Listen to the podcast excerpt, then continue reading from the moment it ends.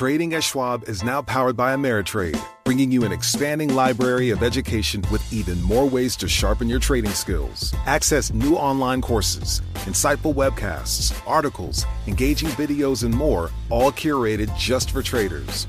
Plus, guided learning paths with content designed to fit your unique interests. No sifting to find exactly what you need so you can spend your time learning to trade brilliantly. Learn more at schwab.com slash trading. I'm Alex Rodriguez. And I'm Jason Kelly. From Bloomberg, this is The Deal. Each week, you'll hear us in conversation with business icons. This show will explore deal making across sports, media, and entertainment. That is a harsh lesson in business. Sports is and, not uh, as simple you know, I, as bringing a bunch of big names together. I didn't want to do another stomp you out speech. Listen to The Deal wherever you get your podcast. And watch on Bloomberg Originals, Bloomberg Television, or BTV Plus. Brought to you by SHRM, a better workplace, a better world. Welcome to the Bloomberg Markets Podcast. I'm Paul Sweeney alongside my co host, Matt Miller.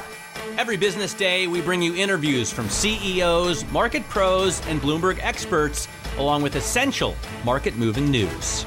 Find the Bloomberg Markets Podcast on Apple Podcasts or wherever you listen to podcasts and at Bloomberg.com slash podcast.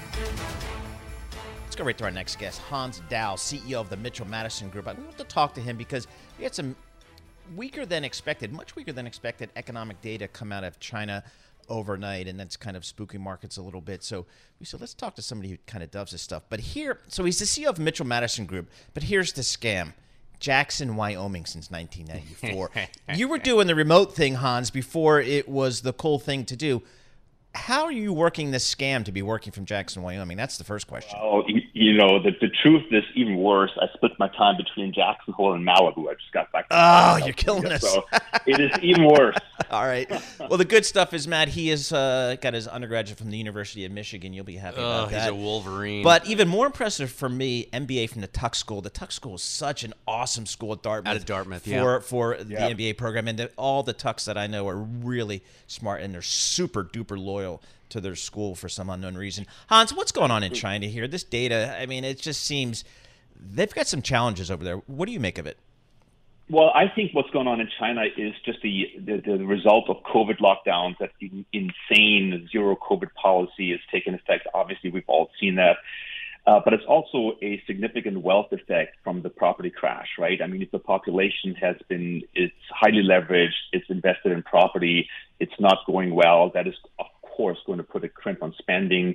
And I think in, in the medium to longer term, you will see an impact of the rising interest rates in the West that would just simply have the normal microeconomic, macroeconomic impact that it always has, slowing demand, and it's going to slow down.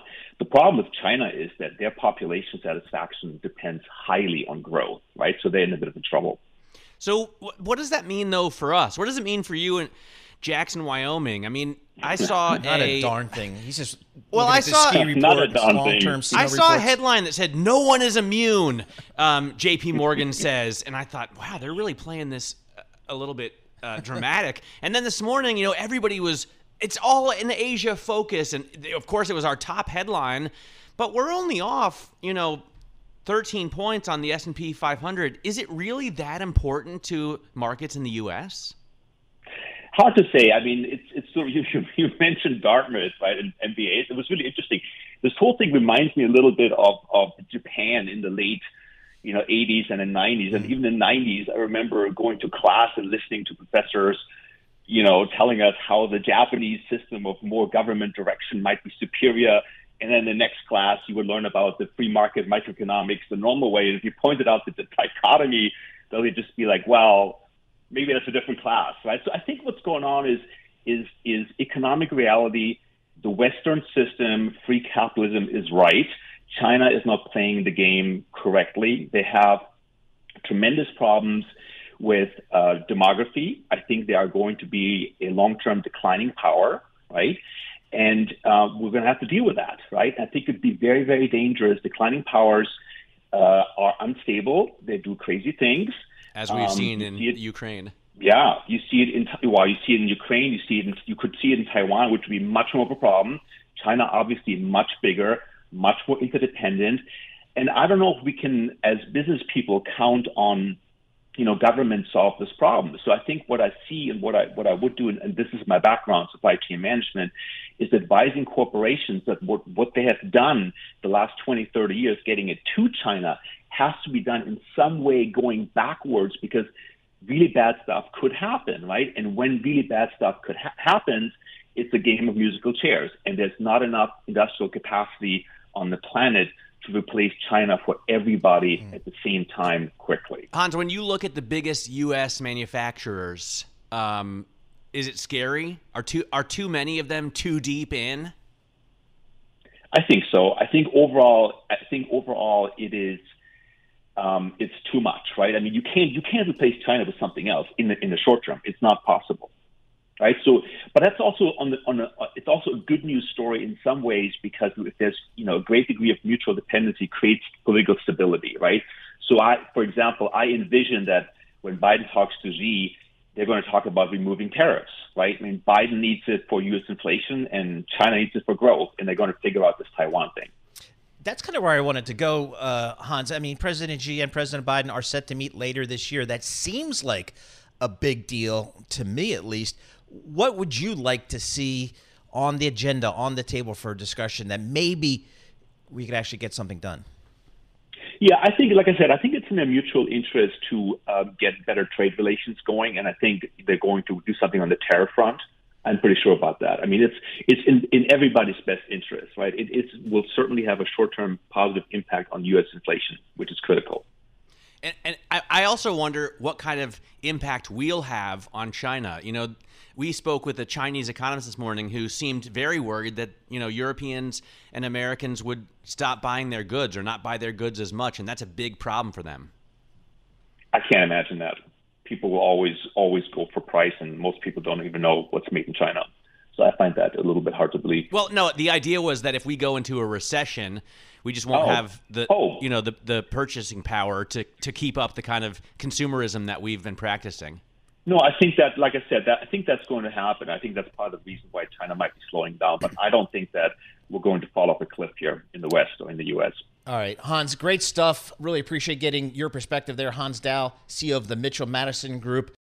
Schwab Trading is now powered by Ameritrade to give you a new, elevated trading experience tailor made for trader minds. Go deeper with Thinkorswim, the powerful award winning trading platforms now at Schwab. Unlock support from the trade desk, our team of passionate traders who live and breathe trading like you do. And sharpen your skills with an expanding library of online education crafted just for traders. All designed to help you trade brilliantly. Learn more at schwab.com slash trading.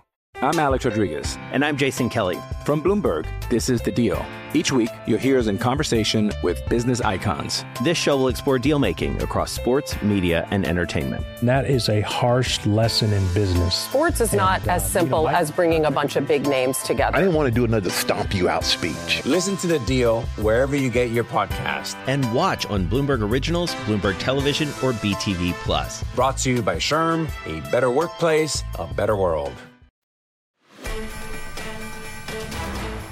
Of red and green on the screen here. The market not sure what it wants to do here. We've obviously had that big move off the bottom after that brutal first half of the year for both stocks and bonds. A lot of folks are scratching their heads saying, okay, now what? Let's check in with Jay Hatfield, CEO, founder, and portfolio manager of the Infrastructure Capital Advisors. Jay, now what? Good morning. Thanks for having me back on. Well, it's a little bit complicated. We had been constructive on stocks heading into earnings, and we were correct that earnings are relatively strong compared to expectations. And we do think the economy is relatively strong because of pandemic tailwinds. But the negatives are an erratic Fed. We think the 2% target is arbitrary and way too low, so they're going to pursue that 2% target. They tend to focus on backward looking indicators like employment and CPI, whereas they should be looking at the money supply, which is down 15% already this year. And then finally, the other negative is we're headed into September, which is typically a terrible month for stocks. Lack of information about earnings, and then you have the closing of the buyback window.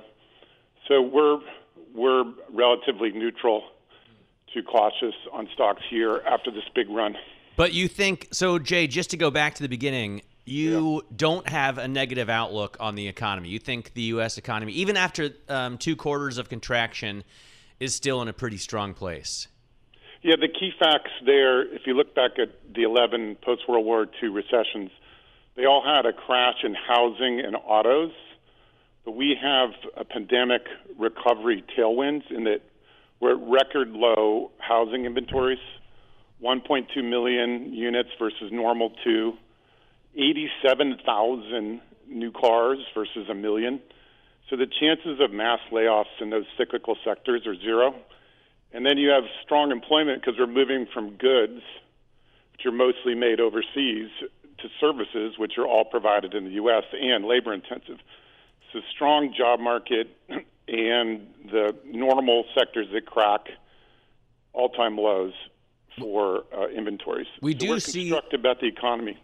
we do see what looks like some real weakness in the tech sector, and I don't know if that's because they, you know, overhired um, last year, or the beginning of this year, but they're, you know, some of the biggest companies are cutting by 10%. Some of the growthier, frothier companies cutting by 20%. A lot of them are doing hiring freezes. Is this just a sector specific issue? We think so. What is obviously entirely unique about this cycle is the pandemic. So during the pandemic, those were the big beneficiaries.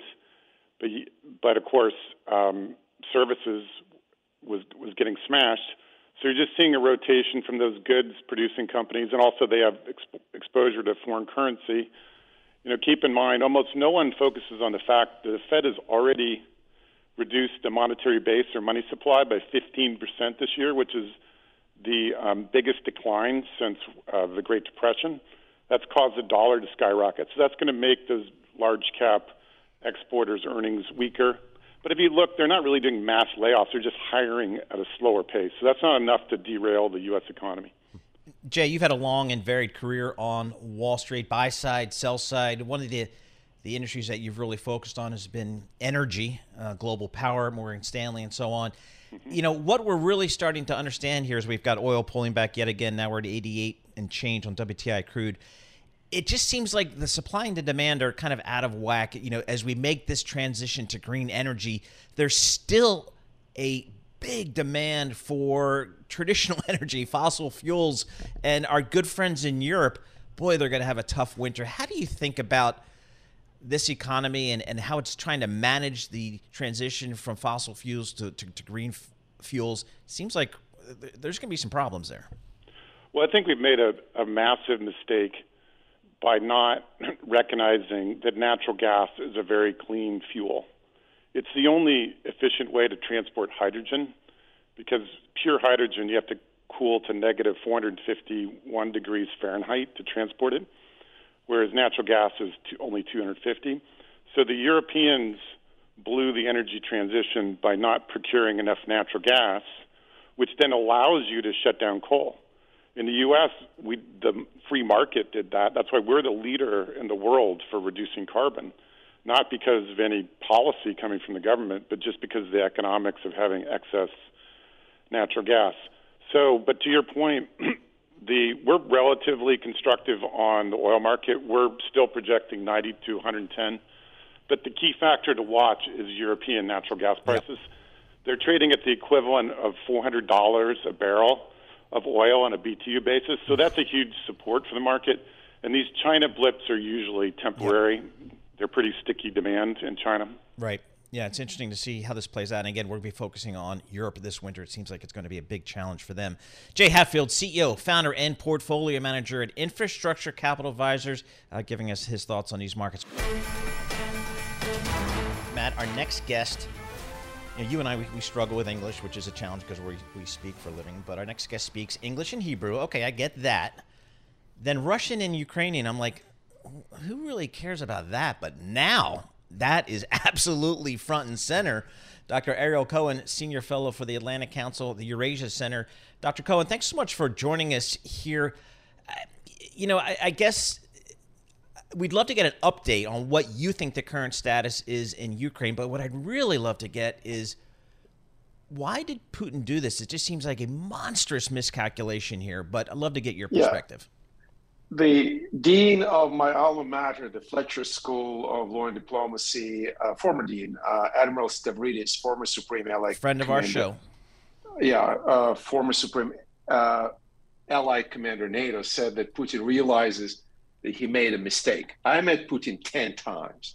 So this is kind of a guy who will never admit that he made a mistake. Whether he realizes he made a mistake or not, there's some indications he may be realizing it, but he is desperate to, to save face. He's not going to give Ukrainians any quarter. So one would hope that we can extricate ourselves uh, out of this horrible war in a few months. But for that, Ukrainians need to deliver the Russians more blows, especially in the south, when where they are using the Western supplied long range, range rockets to disrupt the Russian logistics, and they're destroying methodically the key bridges. So if the Russian troops are, for example, on the left uh, bank of on the right bank of the Dnieper, they would pull out possibly because they don't want to stuck there without the bridges.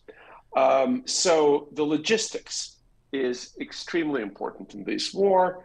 Uh, and there's another dimension that I'm very worried about, and that's the nuclear power stations. Remember, yeah. Ukraine is producing 50% of its electricity uh, through nuclear, um, contributing less to global emissions than many other countries. But the Russians and the Ukrainians are bombarding some of these um, stations, including the huge uh, power station in Zaporizhia, four reactors, uh, four units. And uh, the last thing we need is uh, one of these reactors to be punctured by a shell and have a radioactive emissions there. So, God forbid. So, you know, something like Chernobyl. We don't want that. So, Dr. Cohen, I you know, initially I would think um, for the whole conflict, there should be some back channel way to mm-hmm. Uh, communicate um, with Vladimir Putin, figure out a solution. Even if you can't get him to pull completely out of Ukraine, maybe you can say, hey, let's all avoid these nuclear power plants. Um, but then I wonder how does the chain of command how well does the chain of command actually work how, how strong is the link how how um, efficient is communication or are these units on the ground really just operating on their own in a sense i don't think they're operating on their own. The russian military is extremely centralized.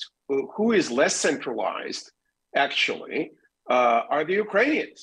Uh, but what we've seen is that the Russians cut a deal with the Turks and with Ukraine, and they are going to allow the grain to flow out of Ukraine, out of the port of Odessa on the Black Sea, um, to the world markets. Very important, so we don't contribute to, or the conflict doesn't contribute to people starving in Africa or something like that. And the next day, the Russian military is delivering a rocket strike on the port of Odessa. So questions were raised about that, uh, and then it stopped. So hopefully, the command and control chain in Russia uh, is still intact. However, uh, you raised a very important question, and that is who is communicating with the Russians. And we saw recently that Russia said that uh, Switzerland is not going to be the go between because Switzerland imposed sanctions on Russia, and therefore the Russians said they're not uh, impartial. So having a channel of communication is, is important. Having people who could go back and forth, like the late great German uh, foreign minister uh, uh, Genscher. Right. I think it's Frank. Yeah. Frank Hans Dieter, Genscher. Hans Dieter Genscher. Yeah. Yep. Hans Hans Dieter Genscher. So, uh, Dr. Cohen, what? It, yeah, yeah, go ahead. So, my, I guess the question is, how strong is the support within Russia for Putin and this war? I think about just our country here. When the dead bodies start coming back, that's when people start taking notice here. How strong is his support? remember, Russia, the country that lost 27 millions yeah, uh, yeah. in World War II, civilians and, and military, uh, they do recognize that wars come with a body count. However, having said that, uh, a lot of Russian families have only one child. It's only one son. And uh, I do believe that there's more discontent, especially among the relatives of the men who died. Uh, but uh, Putin's regime is not unlike the Soviet uh, predecessors who kept a tight lid uh, on uh, the public opinion. But we, we see for now, for now, I stress, uh, the public support is anywhere between 60 and 80 percent. That's quite considered, considerable. But in the future, the economic situation is going to deteriorate, and it is deteriorating, we can see it right now with Western technology, management, investment, all drying up abruptly, and the Chinese are not capable or don't want to replace uh, the Western economic partners. Russia will continue to deteriorate, and with that, the public support of this war will go down. Just want to quickly ask about the gas. How difficult is it going to be this winter for the Europeans to access uh, Russian supplies? You know, it's not going to be pleasant. However, uh, the projections are that by December, 95% of German um, storage will be filled with gas, and Germany is a key country here. Yep. Other countries will need to scramble. The Italians are getting more gas from, from Algeria on the existing pipeline. They're putting more uh, pumping stations on that pipeline. And countries like Qatar and Australia and others who have any right. extra LNG, and we in the United States can sell more LNG. There are more right. uh, regasification uh, ships that are heading towards Europe. It right. will be more, exp- more expensive, but I do not believe it'll be a catastrophe. All right. Dr. Ariel Cohen, thank you so much for your time. We really appreciate getting your informed insights. Dr. Ariel Cohen, he's a senior fellow, the Atlantic Council Eurasia Center, deep, deep uh, background and experience uh, in European politics, geopolitics. Trading at Schwab is now powered by Ameritrade, giving you even more specialized support than ever before, like access to the trade desk, our team of passionate traders ready to tackle anything from the most complex trading questions to a simple strategy gut check. Need assistance? No problem. Get 24 7 professional answers and live help, and access support by phone, email, and in platform chat. That's how Schwab is here for you to help you trade brilliantly. Learn more at schwab.com/slash trading. I'm Alex Rodriguez. And I'm Jason Kelly. From Bloomberg, this is The Deal. Each week, you'll hear us in conversation with business icons. This show will explore deal making across sports, media, and entertainment. That is a harsh lesson in business. Sports is and, not uh, as simple you know, as bringing a bunch of big names together. I didn't want to do another stomp you out speech. Listen to The Deal wherever you get your podcast. And watch on Bloomberg Originals, Bloomberg Television, or BTV Plus. Brought to you by SHRM, a better workplace, a better world. You know, last week we had NVIDIA. Uh, they disappointed with a big miss in revenue. Uh, they called out a slump in their gaming business. And I think that caused a lot of folks in the industry to kind of step back and say, all right, let's get a sense of where the gaming industry, which has been such a great growth story within the communication space, where that is right now, where it's going as we come out of the back end of this pandemic. So, our next guest is really a timely one. Ann Hand, CEO and chairwoman of Super League Gaming. That is a publicly traded company on the NASDAQ. SLGG is a ticker you can put into your Bloomberg professional service and get uh, all the information you need on that. And thanks so much for joining us here. Um, give us just kind of tell us what you guys are doing at Super League Gaming, what your company is all about, and kind of how you fit into this gaming ecosystem. Yeah, thank you for having me. Um, Super League started about eight years ago, and our focus was – really on the fact that these days if you if you you know speak to young kids pretty much everyone's a gamer. Over 80% of kids say that gaming is their favorite form of entertainment. And this was all pre-covid right? So it was already bigger than the film box office bigger than TV um, and we were really focused on kind of debunking the myth of who these gamers are because gaming these days isn't something that they're going to grow out of. It's very different than the gaming that we did as kids. It's it's um, not just you against the machine. It's actually got a fair amount of community and and um, commerce.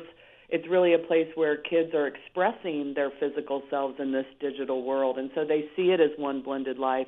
And how we fit in is we really focus on what we call metaverse games or open world gaming platforms because that really speaks to kind of Generation Z and, and Gen Alpha these days.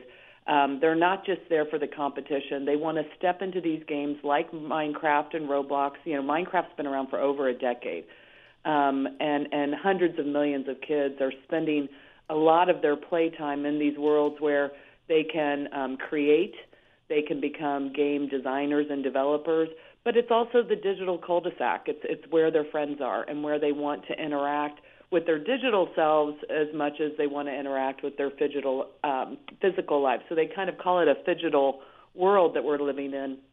And so what I often say to brands and to investors is is you know we're not talking about um, you know metaverse capital M and something that's kind of abstract and five to ten years away. Um, you know these games have been around for some time, and this is where kids are. And what we do is we bring brands and advertisers into those worlds to create exciting experiences and, and content for them. So, uh, how come investors don't seem to get the story or or believe in it? Judged by the stock performance. I mean, yeah, yeah, no. You had a huge jump um, it, during the pandemic, but let's leave that out. Um, we've still seen the stock come down to a dollar from you know, leaving out the ten dollar peak, um, you know, six at least. Yeah, absolutely. Um, I think some of this is just that fundamentally, when when we're kind of sitting in that nano cap space, you know, the stock doesn't have a lot of stability. That that kind of anomaly spike that we had that you pointed out, we became a bit of a meme stock during that time and got swept up in in what was happening with AMC and GameStop. Um, By the way, do you actively work to shun that? Because if I Google SLGG, I'm I'm looking at you know all these meme stock um, kind of results, and and not so much about the actual company and what you do. Yeah, no. So that was definitely one of those kind of times where we had that kind of unusual spike. But but for us, really, I, I do agree with you that I think that right now you know the the market doesn't really um, we're not getting the credit probably um, that I, I believe we would deserve for the kinds of step change revenue growth that we are showing. And so I have to believe that as we get the more attention to the stock and and show those keep delivering those types of results that you know over time the share price will reflect that. We went from you know we we went public when we were pre-revenue. And so um, in 2020, we did about two million in revenue. Last year, about 11 million. This year, we gave guidance that we would do um, 20 to 22 million. We're beating analyst estimates and, and on plan to deliver those results. And so we feel like that step change, um, top line um, growth that we continue to deliver against over time will be reflected in the in the share price and the ultimate market cap of the company. And what's your maybe like three to five year outlook for the esports business in general. Again, it's a, it's a business that you know a lot of investors aren't really familiar with, but it certainly has the growth characteristics that I'm sure they would like, appreciate. Yeah, you know the the esports category was really where we started as a company. We were really focused on creating a bit of a little league for youth. So think of esports as just competitive video gaming. Um, you know, a lot of projections were saying, hey, that's going to be about a $3 billion business by 2024 that's not that big. We all know that, right? I mean, I ran a three billion dollar P and L at BP globally, and it was small-ish. So, um, so that esports category, most of that value is really talking about those the establishment of those professional teams and leagues. You saw the recent IPO of FaZe Clan, um, and so that is an exciting um, but a very small subset what we started to do as a company really around the pandemic, and I think our response is something else that I think that over time investors will, will give us hmm. credit mm. for, um, is we really cast a much wider net. We said, look, we already have an interesting foothold with young gamers, but let's speak to all the segments of gamers, not just the, the highly competitive ones. So we now reach with that strategy that we put into place during COVID about 70 million unique under 18 gamers a month namely in games like Minecraft and Roblox. Um, that's sizable reach, really second only to the people who make those platforms themselves, Microsoft and, and, and Roblox. And so we have sizable reach in heft, and we speak to a very diverse audience of gamers. So now we're talking about there's 3 billion gamers on the planet, and in game advertising is projected to be a $56 billion um, um, category by yep. 2024. We think that's far more interesting than just the, the more narrow segment of just esports. And, uh, and do you expect to make a profit in your your time at the company? Oh, absolutely. I mean, what we've talked to to we just had our earnings call. In fact, we took um, investors into the metaverse. We did a video um, um, earnings announcement, and and what we talked about is the the fact that not only are we delivering um, faster on the top line, but we're also seeing our operating losses shrinking right. faster than expected this year, and so. We're very mindful in the current state yep. of the market that while investors last year were pushing us hard on top line, top line, now, now they want it both. They want right. top line delivery and they want us yep. to get cash flow positive fast. All right, and thank you so much for joining us, Ann Hand, CEO and Chairwoman of Super League Gaming. Thanks for listening to the Bloomberg Markets Podcast. You can subscribe and listen to interviews at Apple Podcasts or whatever podcast platform you prefer. I'm Matt Miller. I'm on Twitter at MattMiller1973. And I'm Paul Sweeney. I'm on Twitter at PT Sweeney. Before the podcast, you can always catch us worldwide at Bloomberg Radio. I'm Alex Rodriguez. And I'm Jason Kelly. From Bloomberg, this is The Deal. Each week, you'll hear us in conversation with business icons. This show will explore deal making across sports, media, and entertainment. That is a harsh lesson in business. Sports is and, not uh, as simple you know, as bringing a bunch of big names together. I didn't want to do another stomp you out speech. Listen to The Deal wherever you get your podcast. And watch on Bloomberg Originals, Bloomberg Television, or BTV Plus. Brought to you by SHRM, a better workplace, a better world.